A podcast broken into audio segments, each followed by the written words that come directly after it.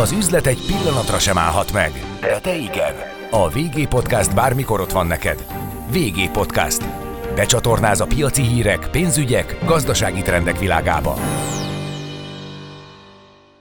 Ismét magyar űrhajós juthat a világűrben, és már lehet jelentkezni a Nemzeti űrhajós programra. Köszöntöm a hallgatókat, én Kotrocó Melitta vagyok, a vendégem pedig dr. Ferenc Orsolya, a Külgazdasági és Külügyminisztérium űrkutatásért felelős miniszteri biztosa. VG Podcast. Becsatornáz a piaci hírek, pénzügyek, gazdasági trendek világába. VG Podcast. Üzletre hangoló. Köszönöm, hogy elfogadta a meghívásunkat. Én köszönöm. A kormány tervei szerint legkésőbb 2025-ben ismét magyar űrhajós juthat a világűrbe, és elindult a találgatás, hogy vajon ki lesz a következő új farkas Bertalan. Milyen kritériumoknak kell megfelelni ahhoz, hogy valaki bekerüljön ebbe a, a Nemzeti űrhajós programba? Igen, nem csak a találgatás indult el, hanem a toborzás is, ami még fontosabb. A, október 28-án nyílt meg ez elektronikus felület, a hunor.gov.hu címen tudják elérni az érdeklődők, és ott egész részletesen egy kézikönyv formájában, amit le lehet tölteni, minden kérdésre választ találnak, és még a gyakori kérdésekre is igyekszünk most már egyre bővülően választ adni, hogy ne kelljen mindent mindig újra feltenni, valamint ott vannak olyan elérhetőségek, amint még további kérdéseket is feltehetnek. A jelentkezés az részben a nemzetközi szabványoknak megfelelő, tehát a testalkat 150 és 190 cm közé eső testmagasság, normál testtömegindex, ezek a nemzetközi standardek, a, ahol nagyobb mozgásterünk volt, az a különféle végzettségeknek az előírása. Itt felsőfokú végzettséghez ragaszkodunk általában, és tesztekkel fogjuk eldönteni, hogy a szükséges természettudományos jártasság, tehát a STEM szektor, Science, Technology, Engineering and Mathematics kérdéskörében való jártasságban milyen mélyek az ismeretanyagai a jelentkezőnek, mert nyilvánvalóan ugye fönt kísérleteket fog végrehajtani az illető ezen a 30 vagy 60 napos küldetésen, tehát szükség van ilyen tudásra, de ezt nem ott szerettük volna leszűkíteni, hogy a jelentkezésnél a diploma az egy ilyen tárgyú master degree lenne.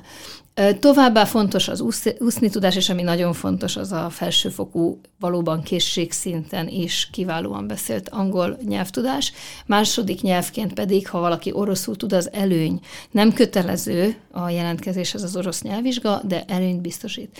Nagyon fontos a pszichés állóképesség. Itt ez egy nagyon komoly mentális terhelés. Egy rendkívül szűk helyen, nagyon magas állandó alapzajban, ami 65-70 decibel, tehát ezt az, az ott üzemelő gépek gépeknek a folyamatos vibrációja, komoly stressz helyzetben folyamatosan helyt kell tudni állni, és jól kell tudni csapatban dolgozni.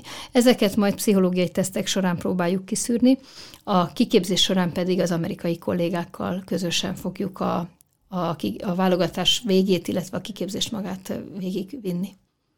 Ez sok mindennek tűnik, csak egyszerűnek, nem? Hát nem is az a cél, itt ezért azt látni kell, hogy ez egy elitklub. Tehát a 8 milliárd emberből eddig olyan 571 néhány ember jutott el egyáltalán a világűrbe. És a múlt héten például november 1 és 5-e között az Association of Space Explorers, tehát az űr kutatók, űrhajósok közössége tartott itt egy kongresszust, a 33 szám szerint, Budapesten, illetve Magyarországon voltak öt napig. 60 űrhajós jött el személyesen, a többiek pedig hibrid módon online tudtak csatlakozni a konferenciához, és ő, az ő személyes életpéldájuk is arról számolt be nekünk, hogy bizony ez egy különleges, nagyon-nagyon különleges világ, ahova nagyon különleges embereket keresünk.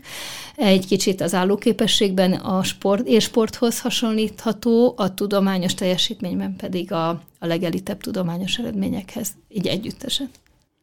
Eddig egyébként mennyire mm, jelentkeztek erre a programra, illetve hogy az előbb, amiket felsorolt, azért ez nagyon nagyon sok minden. Ahhoz, hogy egyáltalán a programba, tehát a, a küszöbön át tudjon lépni, ahhoz, ahhoz miket néznek meg? Tehát eh, ahhoz, hogy egyáltalán a jelentkezése érvényes legyen, ahhoz az erkölcsi bizonyítványtól a repülőorvosi alkalmassági vizsga eredményeig mindent fel kell tölteni. Ez egy elektronikus ügyfélkapu GDPR szempontból is maximálisan figyelembe kellett venni azt, hogy személyes adatokról van szó, egészségügyi, illetve végzettségbeli és egyéb személyes adatokról, tehát ezt mi sem látjuk, nem is láthatjuk, hanem ezt a megfelelő jogosultsági szintekkel bíró szervek láthatják csak, ahogy egyébként az, a, az bármely más az ügyfélkapunk keresztül bonyolított ügyünkben ennek megvannak a maga előírásai. A végén, amikor majd 2022.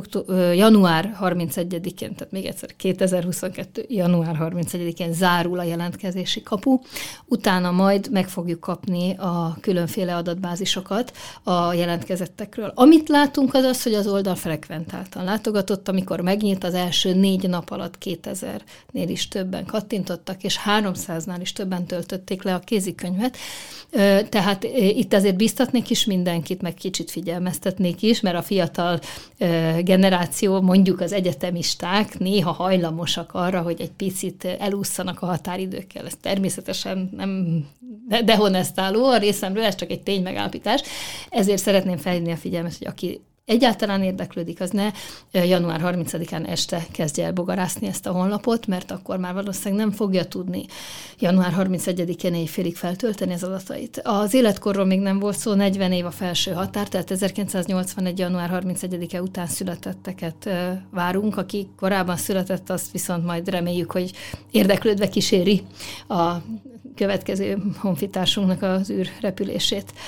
Hogy a jelentkezettek hányan lehetnek, azt onnan tudjuk extrapolálni, hogy az Európai űrügynökségnek az űrhajós válogatására tavasszal ami három hónapig nyitva lévő belépési kapu volt, 170 magyar honfitársunk jelentkezett, és nem tudunk még ott sem részleteket, mert az Európai Ügynökség ugyanilyen adatvédelmi okokból nem, nem ad át adatot, viszont azt tudjuk, hogy többen tovább is jutottak már a válogatás második szakaszába, tehát arról van annyi információnk, hogy, hogy vannak továbbjutók a magyar kontingensből is.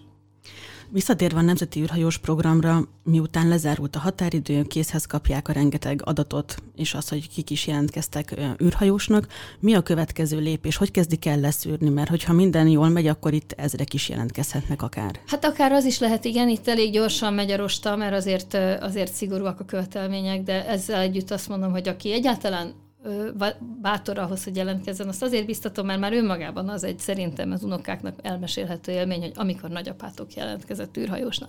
Lehet, hogy aztán ez nem folytatódik tovább, de akkor is lehet egyébként a szektorhoz számos ponton kapcsolódni a cégeken keresztül, az Európai Ügynökség álláshirdetésein keresztül is. Itt elindulnak a tesztek, az egészségügyi tesztek is, illetve a pszichológiai tesztek is, illetve az alkalmassági és az egyéb szakmai tesztek is, több körös forduló van. Itt is a kézikönyvben találnak erre vonatkozó vonatkozóan azért részleteket a, a delikvensek, pont, és, és erről folyamatában mindenkit mindig tájékoztatni fogunk, hogy tovább jutott vagy nem jutott, hanem akkor milyen okból nem. Nagyon szigorú lesz, tehát ezt sajnos nem tudom azt mondani, hogy itt, itt, itt sajnos nem lehet semmilyen engedményt tennünk, és nem elsősorban a magunk oldala miatt, hanem ez az amerikai Egyesült Államok szakembereivel közösen folytatjuk végig le ezt az egész szelekciós, tehát toborzás, válogatás és tréning szakaszát ennek a küldetésnek, és itt minden szempontból a nemzetközi követelményrendszerhez kell igazodnunk, tehát ahol lehetett úgymond egy pici engedményt tennünk a saját nemzeti szempontjainknak, hiszen ez egy nemzeti program, a magyar költségvetésből allokált forrásokból fedezzük, ott megtettük. Tehát a, a, ahol, ahol lehetett finomítani, a, ott, ott finomítottunk, de a, a, a továbbiakban erre már nem lesz lehetőség.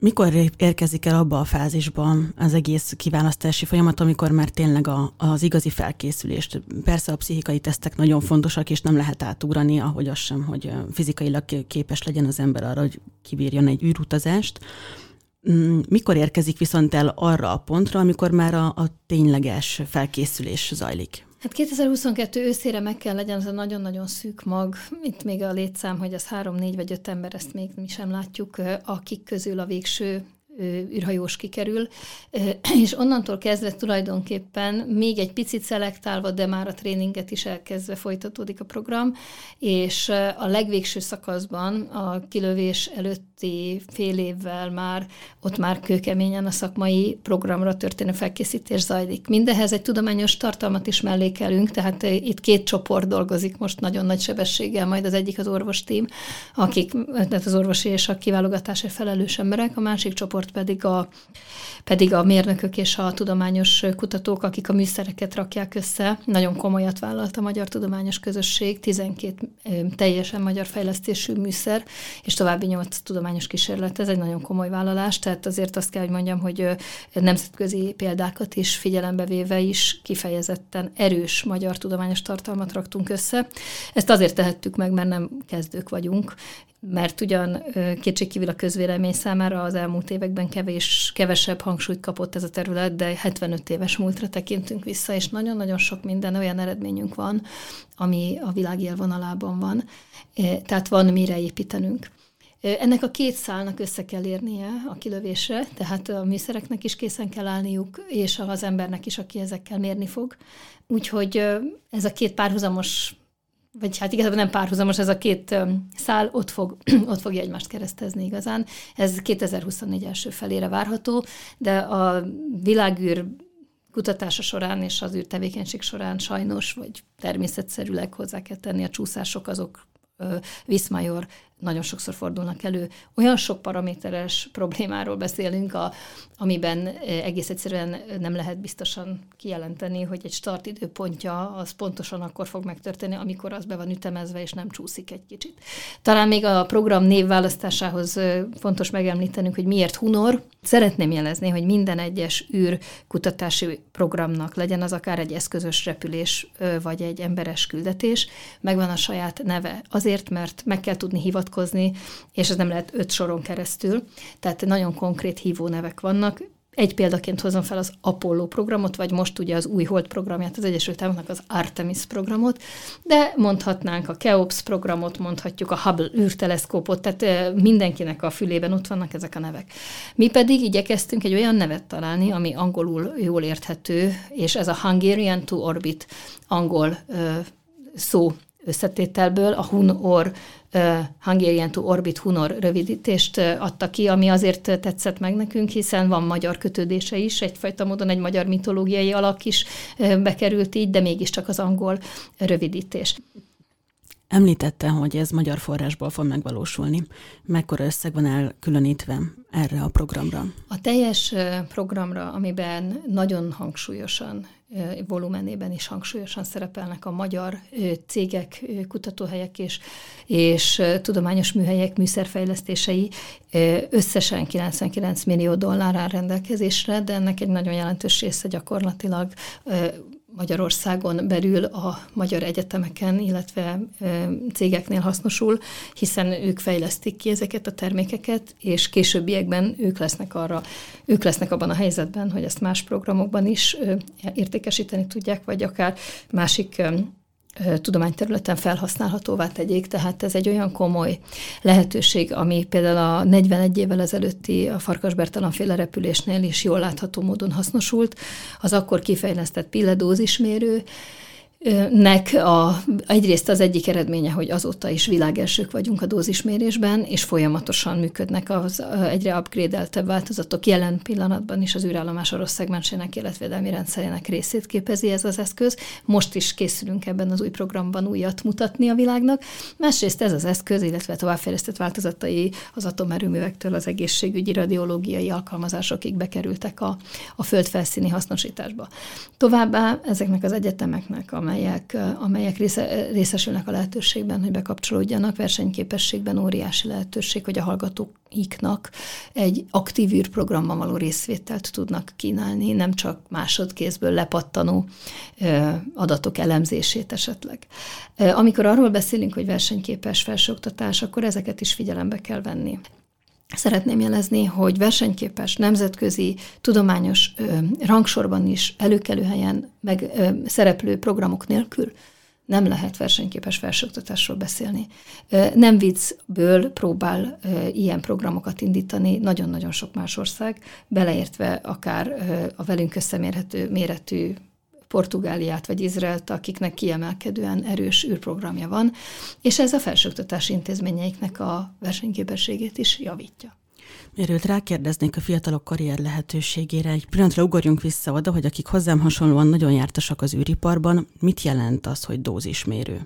A, nagyon fontos és sarkalatos kérdés. Nem csak a az emberek, az űrhajósok életének védelme, hanem a műszereinknek a védelme kapcsán is, hogy a, föld körül, akár a közeli körzetben, akár a föld mágneses pajzsánnak a védelmén túl, tehát már a holdon vagy azon túl, milyen erős a napból, illetve az univerzum egyéb, tehát a naprendszeren túli részeiből, a kozmoszból érkező részecske és energiasugárzás, háttérsugár, tehát sugárzás éri ezeket az eszközöket, az elektronikát is, az anyagokat is, illetve magukat az élő szöveteket, ugye az űrhajósok esetében.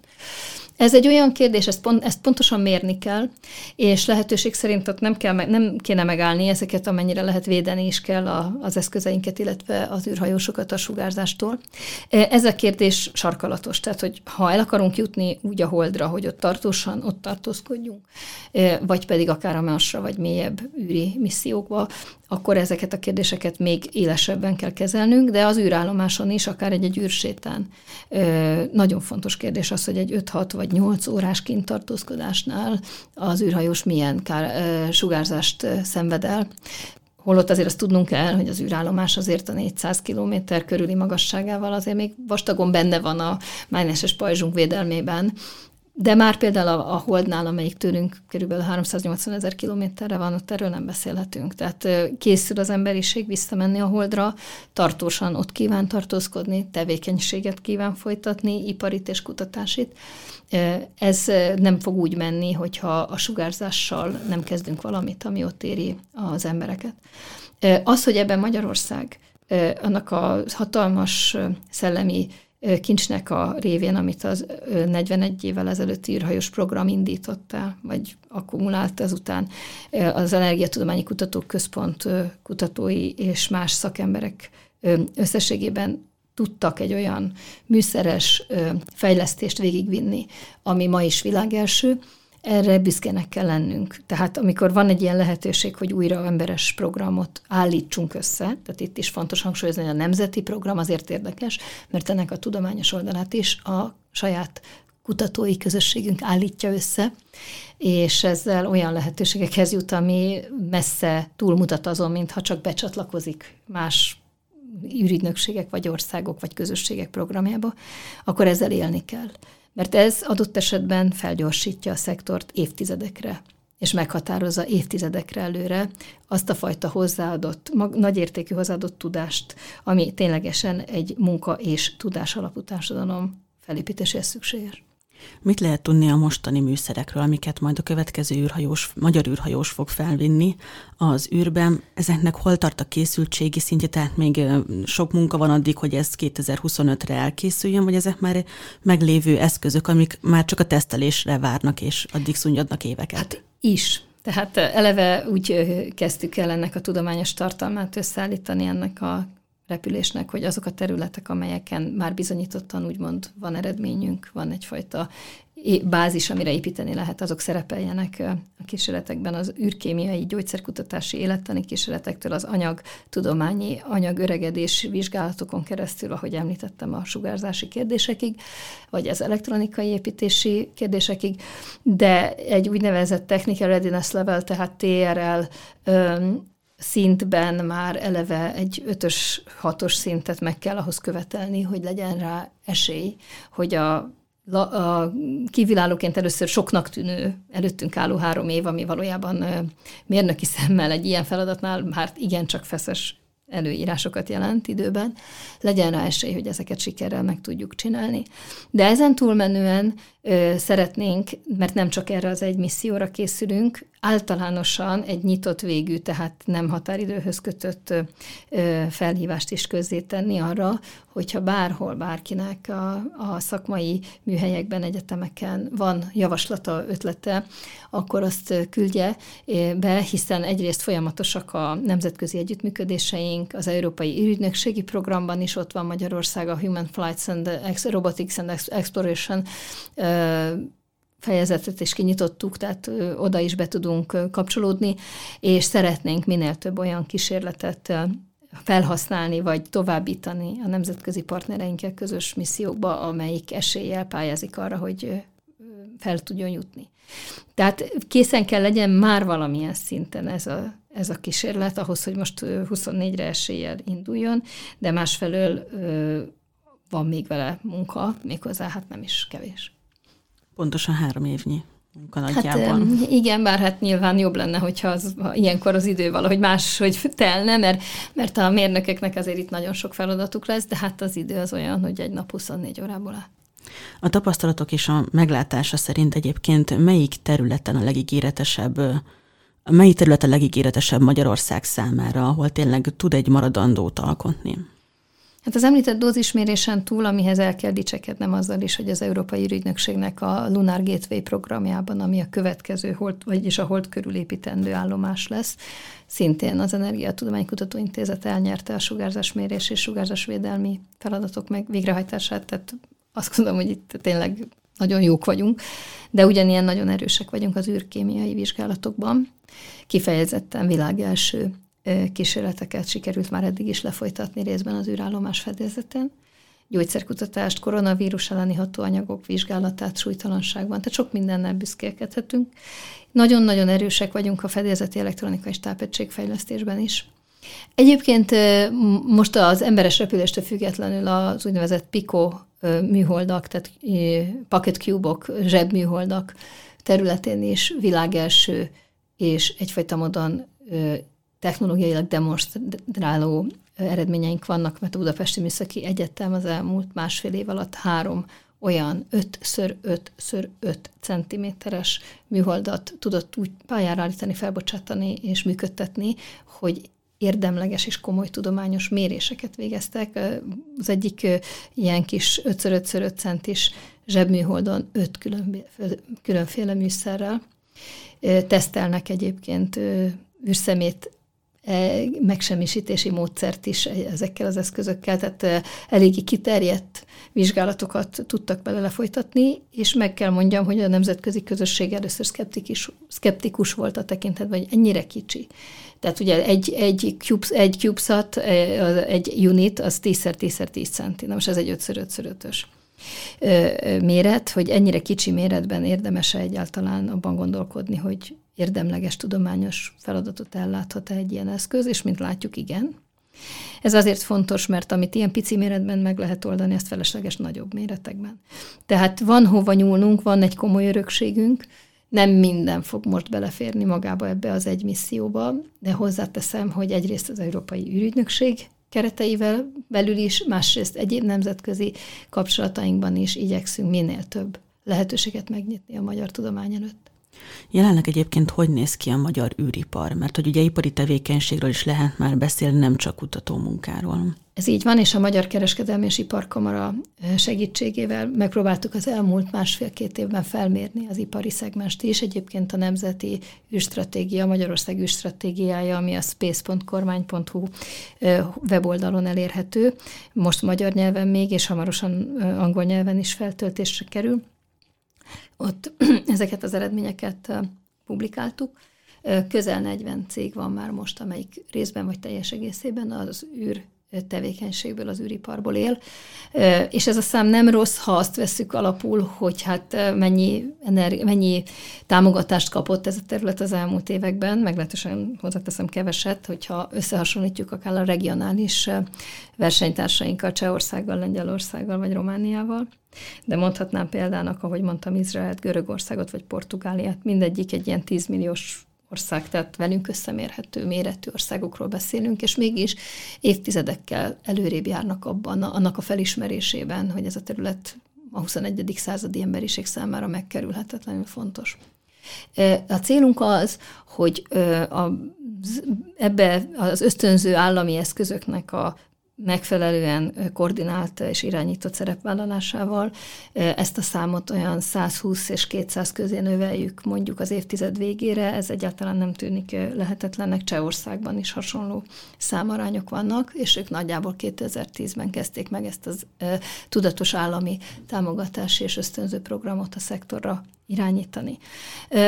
Máshol is próbálkozunk, nem csak a, az Európai Ügynökség és az egyéb kapcsolatrendszeren keresztüli motivációval. Létrehoztuk a Design Terminál és az, egyes, és az Európai Ügynökség koordinációjával vagy együttműködésében az úgynevezett Space Terminál ökoszisztémát, ahova becsatoljuk a startup biznisz inkubációs központját az Európai Ügynökségnek, a technológia transferirodát, az úgynevezett Ezero programot, ami a középiskolai pedagógusoknak a szektor irányába történő továbbképzésére épít, és már középiskolások szintjén próbálunk minél több fiatal érdeklődőt bevonzani, illetve az Európai Ügynökségnek az úgynevezett ambassador programját, ami szintén egy ipari ösztönző program, és ezzel egy olyan ökoszisztémát igyekszünk felépíteni, ami egyfajta pályaívet ad egy érdeklődő középiskolásnak a, a képzésének az elindításától egészen addig, amíg esetleg alapít egy saját ipari, űripari startupot. Igen, tehát most már azért reális karriercér lett az, hogy egy fiatal azt mondja, hogy na ő majd űrhajós lesz. Hát nem csak űrhajós, nem, ne, ne csak itt ragadjunk le, nyilván az űrhajós most igen, tehát a Hunor program az erre születik, de az is, hogy egyetlen az űrszektorhoz kapcsolódjon. Tehát lehet, hogy ő maga nem lesz űrhajós, de mondjuk olyan ö, startupot indít el, ami sikerrel fog például a NASA-val együttműködni.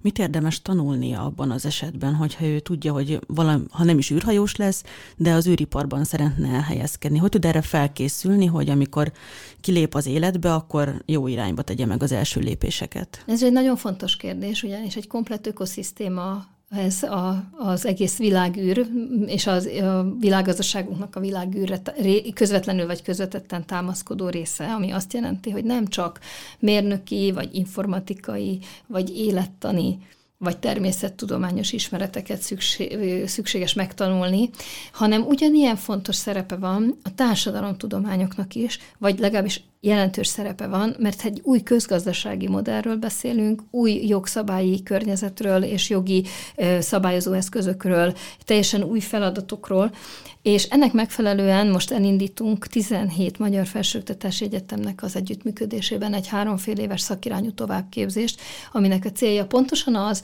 hogy egymás területére is rálássanak a természet és társadalomtudósok, a mérnökök, az orvosok, a jogászok és a közgazdászok, hiszen Például az Európai Ügynökségnek az álláshirdetéseinél is jól lehet látni, hogy egyáltalán nem és csak és kizárólag mondjuk mérnököket, vagy informatikusokat, vagy orvosokat keresnek, hanem ugyanígy keresnek nagyon sokszor menedzsereket, kommunikációs szakembereket, jogászokat. Nagyon fontos kérdések vannak az asztalon.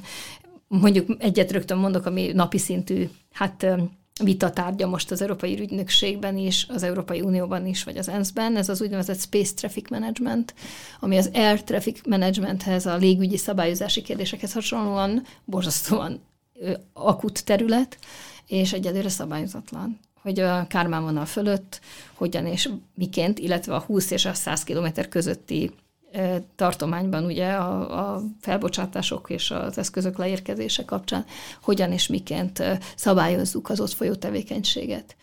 Itt is az a helyzet, hogy a technológia előrébb tart, mint a jogszabályi háttér. Elon Musk példáját tudom mondani, aki az amerikai légügyi hatóság engedélye alapján úgy döntött, hogy globális internetet épít ki a föld körüli alacsony pályákon keringő kicsi műhogyaival, amelyekből 42 ezeret óhajt elhelyezni a pályán. De ez egy akkora szám, hozzászámítva ugye a közgazdaságilag az itt a, az eleves elejét, vagy hamar meghibásodó eszközök számát is, mindenki ki tudja számolni, hogy gyakorlatilag ellehetetlenülhetnek bizonyos pályaszakaszok a másik 200 ország számára.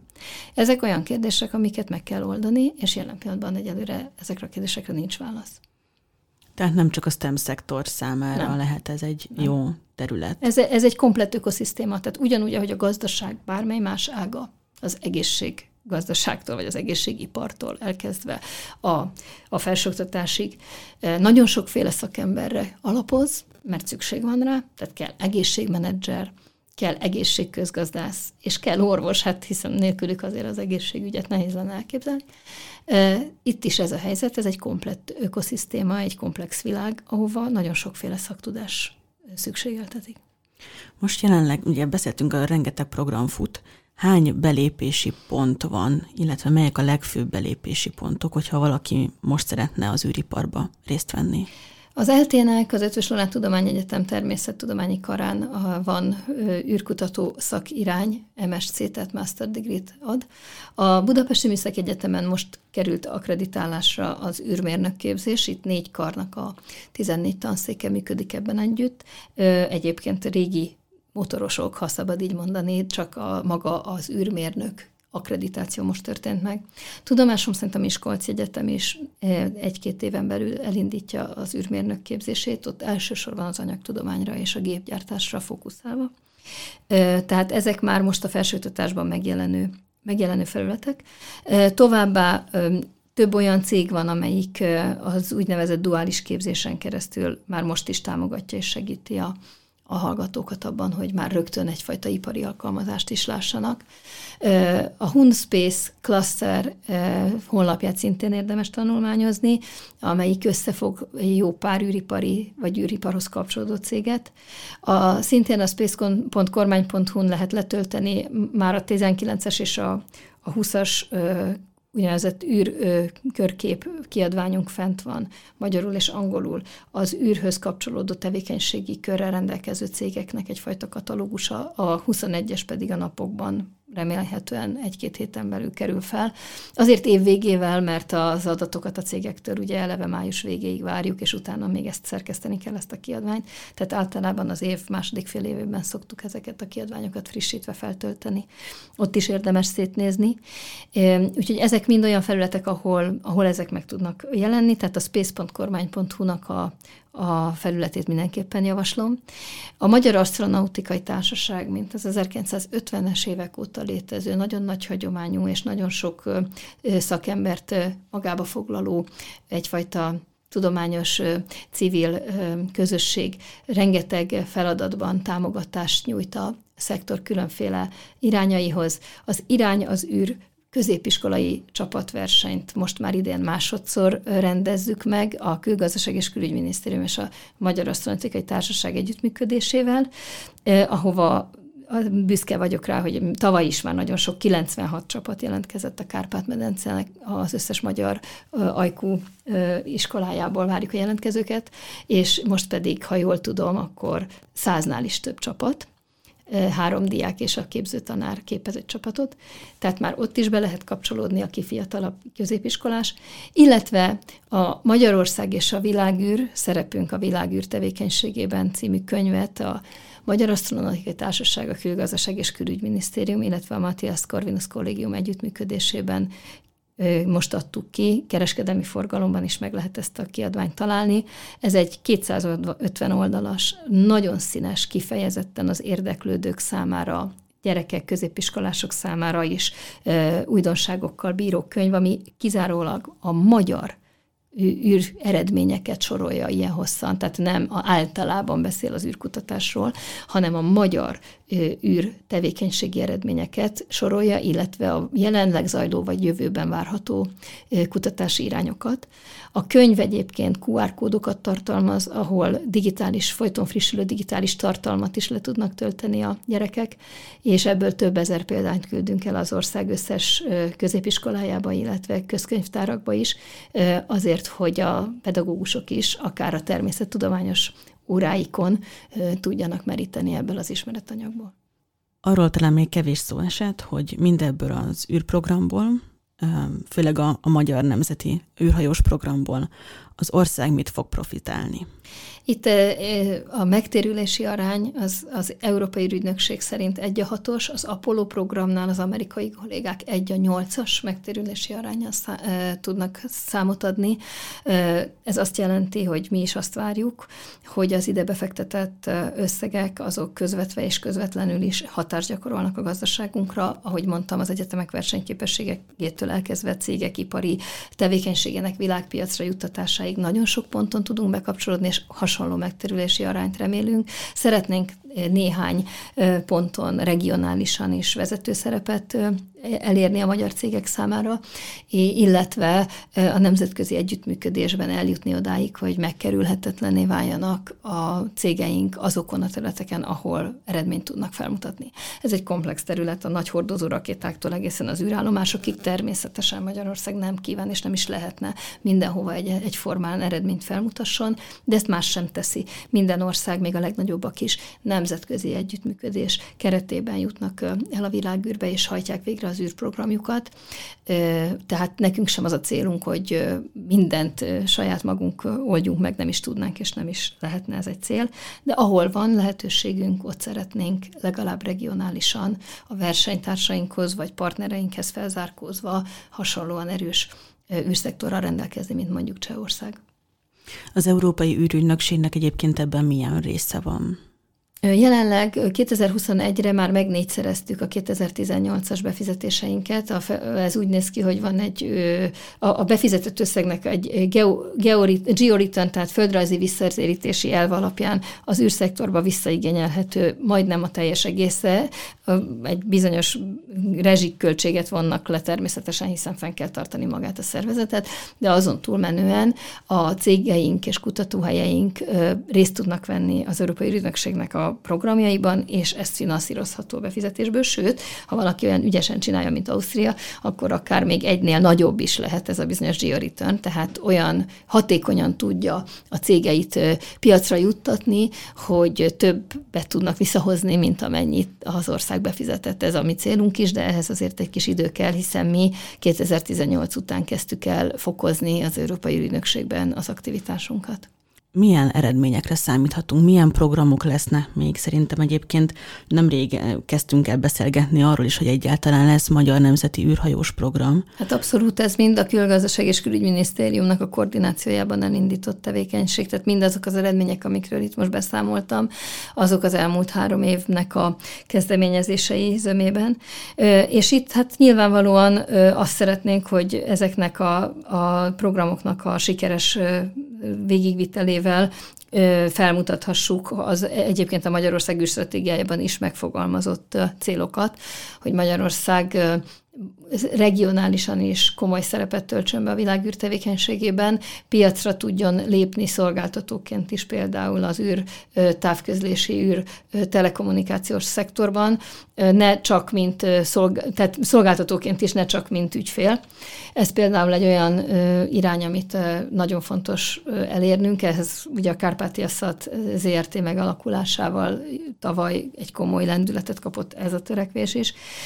Összességében azt reméljük, hogy végig tudjuk vinni ezeket a programokat, de természetesen ez egy nagyon komoly politikai szándékot is feltételez.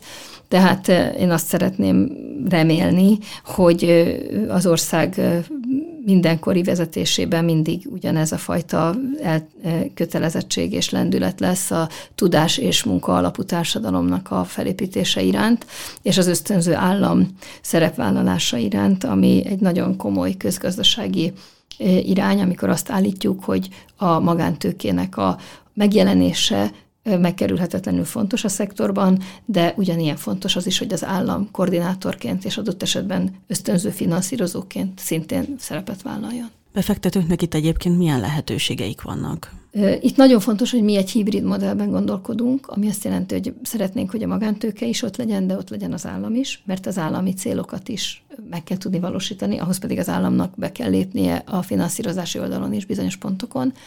Ehhez szeretnénk, hogy a, egy űrbefektetési alap, egy Space Fund induljon el.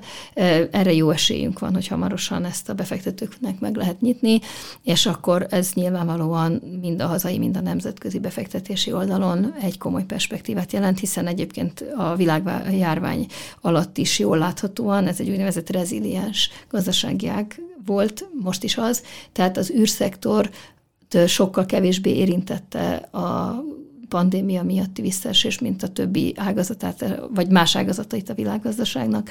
Egész egyszerűen azért, mert például technológiailag pontosan ezekre a fajta szolgáltatásokra még inkább megnövekedett az igény, hiszen a távmunka a távkonferencia, a távlét telekommunikációs hátterében ezek az infrastruktúrális eszközök megkerülhetetlenné váltak. Az elmúlt percekben dr. Ferenc Orsolyával űrkutatásért felelős miniszteri biztossal beszélgettem. Köszönöm szépen. Én is köszönöm. Üzletre hangolunk. VG Podcast.